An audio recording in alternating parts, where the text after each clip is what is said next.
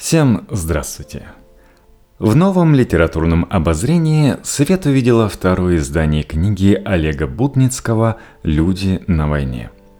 Очень часто в книгах о войне люди кажутся безликими статистами в битве держав и вождей. На самом деле, за каждым большим событием стоят решения и действия конкретных личностей, их чувства и убеждения. В книге доктора исторических наук профессора, директора Международного центра истории и социологии Второй мировой войны и ее последствий НИО ВШЭ, автора многочисленных исследований по истории 20 века Олега Бутницкого, крупным планом показаны люди, совокупность усилий которых привела к победе над невымышленным нацизмом. Мне кажется, особенно интересен фрагмент головы «Зубы Гитлера». 23 июня 1941 года 33-летняя киевлянка, врач-патологоанатом Анна Маранс, вступила добровольцем в Красную армию. Нам неизвестны ни ее семейное положение, ни предыдущая биография. 22-летняя студентка Московского литературного института Елена Каган добилась зачисления в Красную армию 10 октября 1941 года – в первые месяцы войны, чтобы попасть в армию, женщинам нужно было обладать какой-нибудь нужной специальностью. Елена окончила курсы медсестер, однако выпускниц курсов, не имевших практического опыта, отправляли только в тыловые госпитали. Она рвалась на фронт. Наконец ей удалось записаться на курсы военных переводчиков. Летом 40 -го года Елена рассталась с мужем, поэтом Павлом Коганом – который был, как и она, студентом Лит-института. Друзья в шутку называли пару, чьи фамилии различались лишь одной буквой, Кокаганами. Их дочери Ольге шел второй год. В июле 41 года малышку отправили в эвакуацию в Новосибирск вместе с матерью Павла. Павел Коган, автор «Бригантины», был признанным лидером группы молодых поэтов – Елена, в отличие от молодых литераторов ее круга, Бориса Слуцкого, Давида Самойлова, Михаила Кульчицкого и других, писала прозу. Ни строчки ее не напечатала, как, впрочем, и Павел.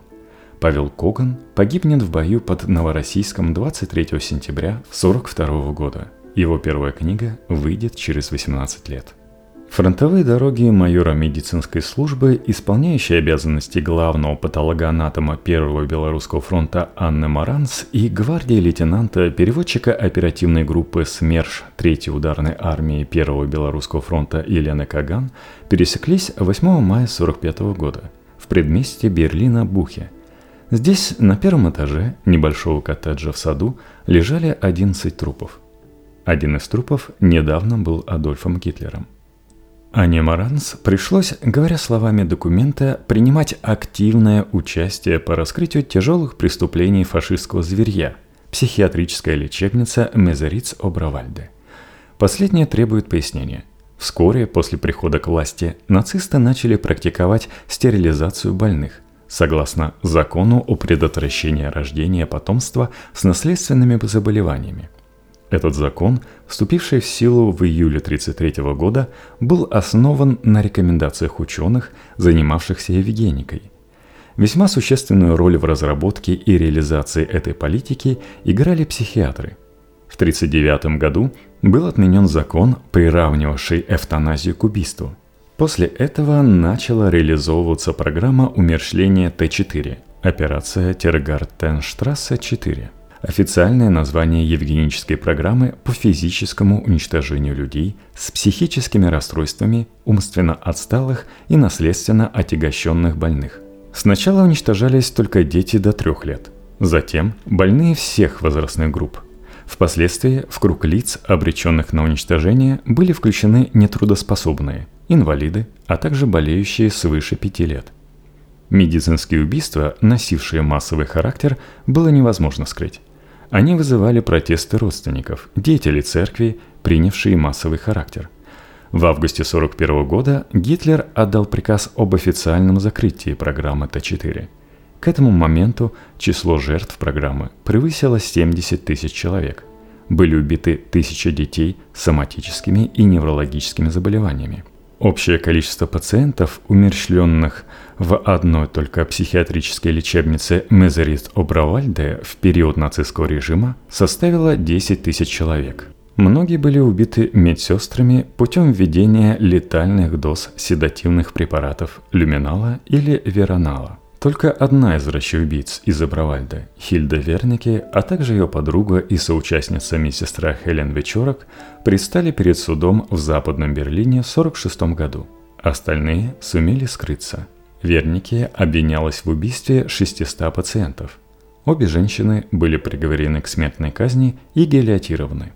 Задачей оперативной группы, в которую входила Елена Каган, было найти, живым или мертвым, инициатора этой войны – Адольфа Гитлера.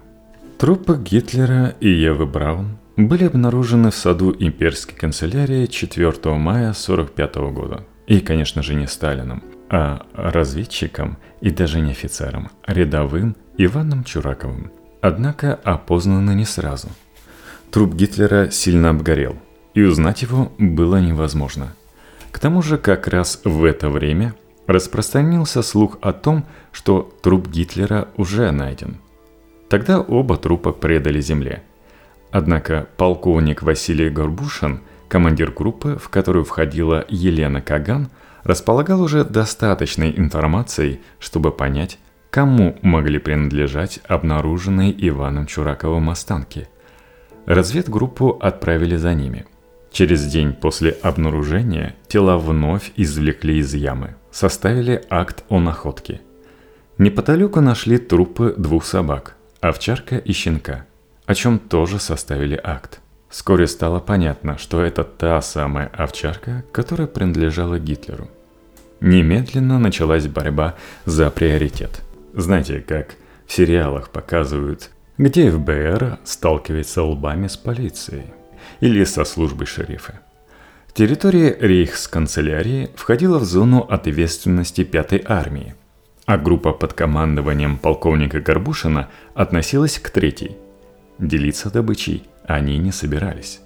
В ночь с 5 на 6 мая труппы Гитлера и Евы Браун были завернуты в простыни, переброшены через забор имперской канцелярии, погружены на полуторку и доставлены на северо-восточную окраину Берлина Бух. Здесь, в подвале небольшого дома, уже находились другие трофеи – трупы Йозефа и Магды Геббельс и умерщвленных, по их приказанию, шестерых собственных детей. Оставалась, возможно, самая сложная часть задачи – убедиться, что обгорелые останки и в самом деле принадлежат Гитлеру. В состав комиссии, призванной решить эту задачу, входили видные судебно-медицинские эксперты и патологоанатомы – Главный патологоанатом Красной Армии подполковник Николай Краевский, врачи Анна Маранц, судебно-медицинский эксперт Третьей ударной армии, майор медицинской службы Юрий Богуславский и армейский патологоанатом Третьей ударной армии, майор медицинской службы Юрий Гулькевич. Возглавлял комиссию главный судебно-медицинский эксперт Первого Белорусского фронта, подполковник медицинской службы Фауст Шкаравский – скрывала труп Гитлера Анна Маранс. В акте патологоанатомического исследования ею зафиксировано.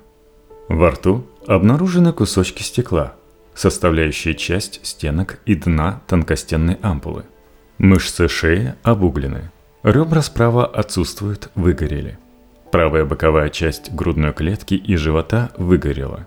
Через образовавшиеся отверстия видно правое легкое, печень и кишечник. Половой член обуглен. В обожженной, но сохранившейся мошонке обнаружено только правое яичко. По ходу пахового канала левое яичко не обнаружено. Правая рука значительно обгорела. Концы изломленных костей плеча и предплечья обуглены. Мышцы черного и местами коричневого цвета, сухие, распадаются при дотрагивании на отдельные волокна. Сохранились остатки обгоревших верхних двух третей левого плеча – Свободный конец плечевой кости обуглен и выступает из сухих мягких тканей. Обе ноги тоже обуглены. Мягкие ткани во многих местах отсутствуют, обгорели и отпали. Кости обгорели и обломались. Имеется перелом правой бедренной и правой большой берцовой кости. Левая стопа отсутствует. При анатомировании оказалось, что на удивление в целости сохранились челюсти Гитлера, причем с зубами. Челюсти были извлечены и тщательно описаны. В судебно-медицинском заключении говорится – Основной анатомической находкой, которая может быть использована для идентификации личности, являются челюсти с большим количеством искусственных мостиков, зубов, коронок и пломб. Поскольку сейфа под рукой не оказалось, хранить зубы Гитлера, сложенные в бордовую коробку, то ли из-под парфюмерии, то ли из-под дешевых ювелирных украшений, командир группы поручил Елене Каган – добавив, что она головой отвечает за содержимое коробки, в которой находилось единственное стопроцентное доказательство идентичности Гитлера и обгорелого трупа, обнаруженного во дворе рейхсканцелярии. Весь этот день, насыщенный приближением победы, было очень обременительно таскать в руках коробку, вспоминала Елена. Праздновать победу 9 мая Елене Каган не пришлось. Она сопровождала полковника Горбушина и члена и группы майора Бориса Быстрова в поисках дантиста Гитлера. Вместо бежавшего из Берлина дантиста Гитлера доктора Блажке нашли другого дантиста, доктора Брука, еврея. Он скрывался многие годы при помощи своей ученицы Кете Хойзерман, ассистентки Блажке. 35-летняя Кэти, допущенная к зубам Гитлера, помогала своему учителю-еврею. Само по себе это было очень опасно, а учитывая то, кем был самый важный пациент ее работодателя, смертельно опасно. Она осталась в Берлине, опасаясь, что иначе жених, служивший в Норвегии, не сможет отыскать ее по возвращении. Кэти Хойзерман стала ключевым свидетелем. Она указала место хранения в рейхсканцелярии старых снимков зубов Гитлера, описал по памяти особенности челюсти диктатора – ее описание полностью совпало с содержимым коробочки, тем, что извлекла из останков Гитлера Анна Маранс. Эксперты обнаружили в зубах Гитлера два штифта, однако Хойзерман говорила о трех. Более тщательный осмотр подтвердил ее правоту. Это стало бесспорным доказательством. Елена испытала симпатии Кете, и у них будто сложились доверительные отношения. Почти 20 лет спустя Работая над книгой «Берлин. Май 45 года. Записки военного переводчика» и будучи допущенной в некий секретный архив, по-видимому КГБ, Елена выяснила, что Кетти, как и некоторые другие немцы, причастные к опознанию трупа Гитлера, была вывезена в Москву. Зря она надеялась дождаться из Норвегии любимого в Берлине. Шесть лет ее содержали в одиночной камере тюрьмы на Лубянке – после чего приговорили к 10 годам заключения как свидетеля смерти Гитлера. Елена была потрясена этим открытием и, нарушив все существовавшие архивные правила, втихую густо заштриховала свою фамилию в документах, в которых говорилось о судьбе Кэте Хозерман. В декабре 1951 года Кэте отправили в лагерь Тайшет, а в 1955 освободили и позволили вернуться в Германию – ее жених после пятилетнего ожидания женился и растил маленьких детей. Товарищ Сталин решил скрыть обнаружение и идентификацию трупа Гитлера. Видимо, это было сделано для внутреннего употребления. Он хотел держать советский народ в тонусе, а скрывающийся где-то Гитлер в качестве угрозы подходил лучше, чем кто-либо другой. Для Запада смерть Гитлера была секретом Полишинеля – об обнаружении трупа Гитлера не поставили в известность даже маршала Георгия Жукова. Через 20 лет после капитуляции Третьего рейха, работая над своими мемуарами, маршал Победы узнал из ротопринтного экземпляра книги Елены Ржевской «Берлин, май 45-го» о времени и обстоятельствах обнаружения трупа Гитлера. Но ведь Сталин в июле 45 -го года лично его спрашивал «Где же Гитлер?»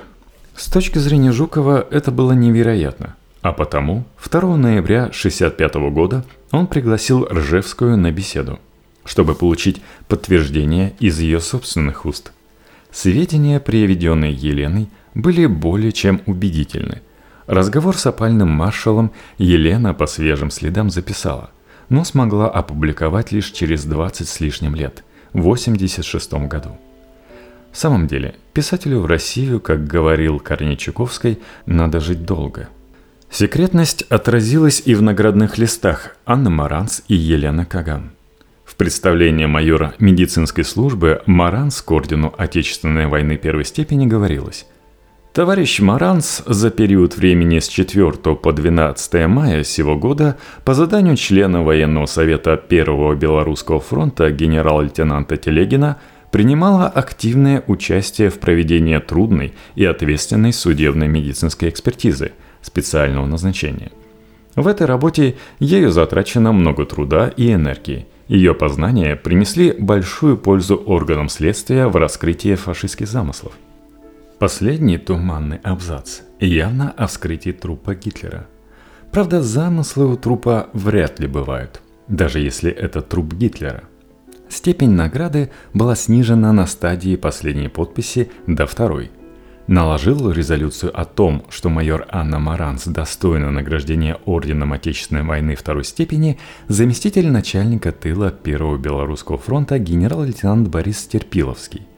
Остается гадать, что сподвигло его на снижение степени награды женщине, вступившей в армию добровольно на второй день войны и прошедшей ее до конца. Причем в то время, когда награды после победы раздавались с невиданной щедростью. Без знания конкретных обстоятельств дела невозможно было бы понять заключительную фразу представления к награде Елены Каган. В отделе СМЕРШ Третьей ударной армии участвовала в расследовании дел на виновников войны. Это об обнаружении и идентификации трупов Гитлера и Геббельса.